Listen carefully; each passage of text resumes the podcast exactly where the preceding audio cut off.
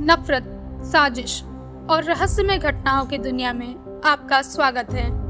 आइए, आकृति, यानी मेरे साथ एक सफ़र पर जाएँ, जहाँ अपराध की कहानियाँ हमें अपनी तरफ़ ज़रूरत से ज़्यादा खींचती हैं। तो चलिए शुरू करते हैं रहस्य की रात, आकृति के साथ, ऑडियो पिटारा की प्रस्तुति।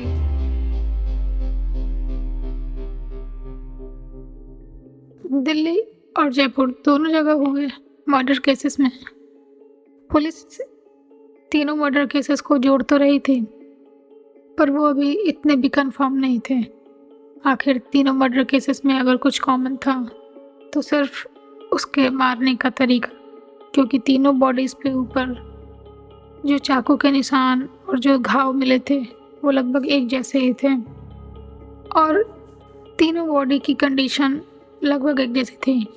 पुलिस को इस बात का संदेह था कि कहीं ना कहीं पहले मिले दोनों लाशों में भी शायद यही केमिकल यूज़ किया गया है। पर दिल्ली में हुए मर्डर केसेस को पुलिस ने इतना सोचा नहीं था कि ये केस जिसमें उन्हें क्लू के नाम पर सिर्फ़ एक सफ़ेद पर्ची मिली है, जिस पर खून से सुकून लिखा है, ये इतना बड़ा केस बन जाएगा। पर फिर भी अब उनको इस केस को सॉल्व तो करना ही था। और जब पुलिस सारी चीज़ों की जाँच कर रही थी, तभी अचानक जयपुर में एक बॉडीगार्ड आकर विक्रम के फादर को उनकी एक जैकेट देता है और उन्हें बताता है कि विक्रम सर ने ये जैकेट उस इवेंट के दिन पहना था और गलती से वो अपने रूम में जाने से पहले वो कहीं जाना चाहते थे और उन्हें गर्मी महसूस हो रही थी, इसलिए उन्होंने ये जैकेट मुझे उतार कर दे दिया था कि वो स्टेज पर जाने से पहले उस जैकेट को पहन लेंगे। पर उसके बाद उन्होंने मुझे कुछ काम कहा और मैं जैकेट लेकर अपने साथ ही चला गया था। इसलिए मैं ये जैकेट वापस करना भूल गया और जब मैं वापस आया, तब तक सब कुछ ख़त्म हो चुका था। उस समय मुझे इस बात का ध्यान नहीं था पर ये सर की जैकेट है, इसलिए मैं आपको ये वापस कर रहा हूँ। विक्रम के डैड ने नम आँखों से उसके हाथ से वो जैकेट लिया और उसे पकड़कर अपने सीने से लगाकर रोने लगे, पर तभी उनका हाथ उस जैकेट की जेब पर पड़ा। उन्हें लगा कि शायद विक्रम हमेशा की तरह अपनी जैकेट में कुछ रखकर भूल गया होगा। जैसे ही उन्होंने जैकेट को देखा और खोला उसमें से भी सेम वैसे ही एक पर्ची मिली, जिस पर सुकून लिखा हुआ था। पहले वो उस बात को समझ नहीं पाए, क्योंकि उन्हें बाकी चीज़ों का अभी उतना पता था नहीं। वो बस सदमे से बाहर ही नहीं आ पा रहे थे कि उनका बेटा विक्रम अब इस दुनिया में नहीं है। पर ये सब कुछ देखकर पहले उन्हें ये लगा कि हो सकता है विक्रम किसी चीज़ को कर रहा हो, या कोई बात उसके दिमाग में हो, इसलिए उसने ये लिख के छोड़ दिया हो। पर फिर उन्हें लगा कि उन्हें ये बात पुलिस को बता देनी चाहिए। उन्होंने वहाँ की टीम को कांटेक्ट किया और ये बात उन्हें बताई।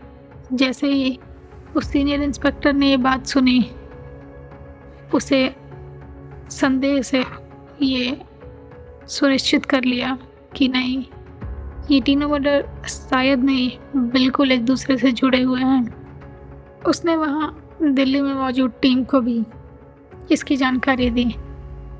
और अब सभी ये जानते थे कि ये तीनों मर्डर एक जैसे हैं और शायद किसी एक आदमी के हाथों किए गए हैं। और पुलिस जल्द से जल्द दोनों बॉडीज़ डॉक्टर सिंह को अवेलेबल कराने के लिए सारी चीज़ें कर रही थी, जितने भी पेपर उन्हें चाहिए थे। वो सारी पेपर इशू करा रही थी ताकि डॉक्टर सिंह उन दोनों बॉडीज़ को भी एग्ज़ामिन करके ये कंफर्म कर दे कि तीनों बॉडीज़ में एक ही केमिकल है। और जितना वो इस केस को जान रहे थे, शायद उतना ही वो उस केस में फंसते जा रहे थे। आखिर ये वर्ड इसका मतलब क्या था? कोई खून, खूनी क्यों इस बात को एक कागज़ पे लिख के उस इंसान के पॉकेट में डालेगा। पुलिस ने ये बात कंफर्म की कि हो सकता है खूनी इसके साथ भी वही करना चाहता हो, लेकिन मारने से पहले विक्रम ने वो जैकेट उतार कर उसे दे दी और इसीलिए जब विक्रम की बॉडी उसे मिली तो वो पर्ची वहाँ मिल नहीं पाई, क्योंकि जैकेट तो उसके बॉडीगार्ड के पास था।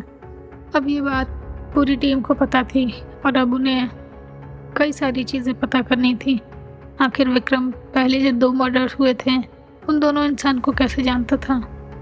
क्योंकि उनकी तो पहचान भी नहीं हुई थी।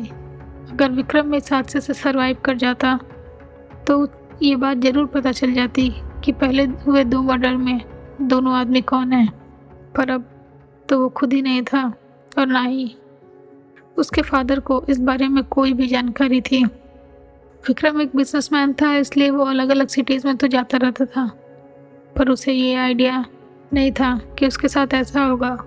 और उसके फादर को ये बिल्कुल नहीं पता था कि वो कब कहाँ किससे मिलता और कैसे वो उन दोनों इंसान को जानता था। पुलिस वालों पर, ऊपर से और भी प्रेशर पड़ता जा रहा था।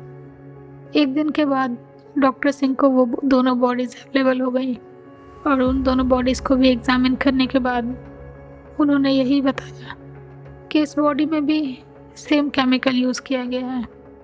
अब सवाल ये था कि ये तीनों मर्डर जिसने भी किए हैं, इन तीनों ने या तो कुछ ऐसा किया था जो किसी को पता नहीं था और कोई इनसे बदला लेना चाहता था, लेकिन बदला इतनी बुरी तरह से, या फिर बस ये एक रैंडम तीन जगह पे हुई मौतें थीं।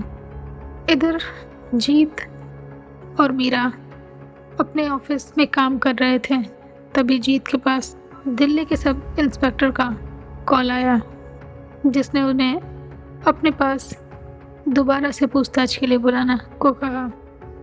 पर जीत को ये बात तो समझ ही नहीं आई कि पहले जो इंस्पेक्टर उससे इतना दूर भाग रहा था, उसे कोई चीज़ बता नहीं रहा था, आखिर अब वो दोबारा उस इंसान को पूछताछ के लिए क्यों बुला रहा था? पर जीत भी इस केस में ज़्यादा इन्वेस्टिगेट करना चाहता था। इसलिए उसने उनसे मिलने के लिए उनका टाइम पूछा और तैयार हो गया। उधर मीरा और मिशा को भी कॉल आया, क्योंकि विक्रम की बॉडी सबसे पहले उन्होंने ही देखी थी।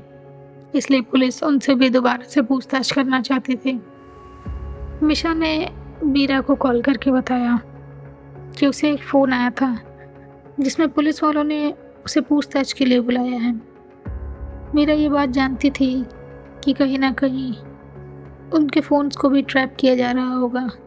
इसलिए उसने उस फ़ोन पर कुछ कहा नहीं। उसने मिशा से कहा कि हम मिलकर बात करेंगे। मीरा उठकर जीत के पास गई और उसने ये बात उसे बताई। और फिर दोबारा दोनों मिशा के साथ वहाँ जाना चाहते थे। इसलिए मीरा और जीत शाम की फ़्लाइट पकड़कर जयपुर चले गए और उन्होंने दिल्ली में भी इस बारे में किसी को बताया नहीं था। जैसे ही मीरा मिशा के पास पहुँची, उसने उसे पूरी तरह से समझा दिया था कि उसे क्या चीज़ पुलिस वालों को बतानी है। उसने उसे पूरी तरह से ये बता कर रखा था कि उसे उनके सामने बहुत ज़्यादा नर्वस होने की ज़रूरत नहीं है और कोई भी गलती उसे नहीं करनी है। मिशा ये बात जानती थी कि अगर उसने गलती की तो शायद वो बहुत बुरा फंस सकती है। और ये बात डिस्कस करने के बाद मीरा और मिशा जीत के साथ पुलिस वालों से मिलने गए पर उन तीनों को एक साथ देखकर खुद वहाँ के पुलिस वाले ही दंग रह गए। क्योंकि जीत वो इंसान था जिसकी कार से टकराकर वो पहला आदमी मरा था और मेरा और मिशा वो थी, जिन्होंने विक्रम की बॉडी को सबसे पहले देखा था। ना चाहते हुए भी पुलिस वालों को तीनों पर शक हो रहा था कि कहीं इन सब मर्डर में इन तीनों का तो हाथ नहीं। और पुलिस वालों का सोचना सही भी था। आखिर यही तीनों ऐसे इंसान थे जो वहाँ टाइम पे मौजूद थे, जिन्होंने शायद एक कुछ होते हुए देखा हो। पुलिस वालों को ये लगा कि या तो ये मर्डर इन्होंने किया है, या फिर ये कुछ है जो छुपा रहे हैं। पर अब देखना ये था कि ये सारी बातें वो पता कैसे करते हैं। ऐसे ही सुनते रहिए रहस्य की रात आकृति के साथ सिर्फ़ ऑडियो पिटारा डॉट कॉम और सभी ऑडियो स्ट्रीमिंग प्लेटफॉर्म्स पर। धन्यवाद। ऑडियो पिटारा सुनना ज़रूरी है।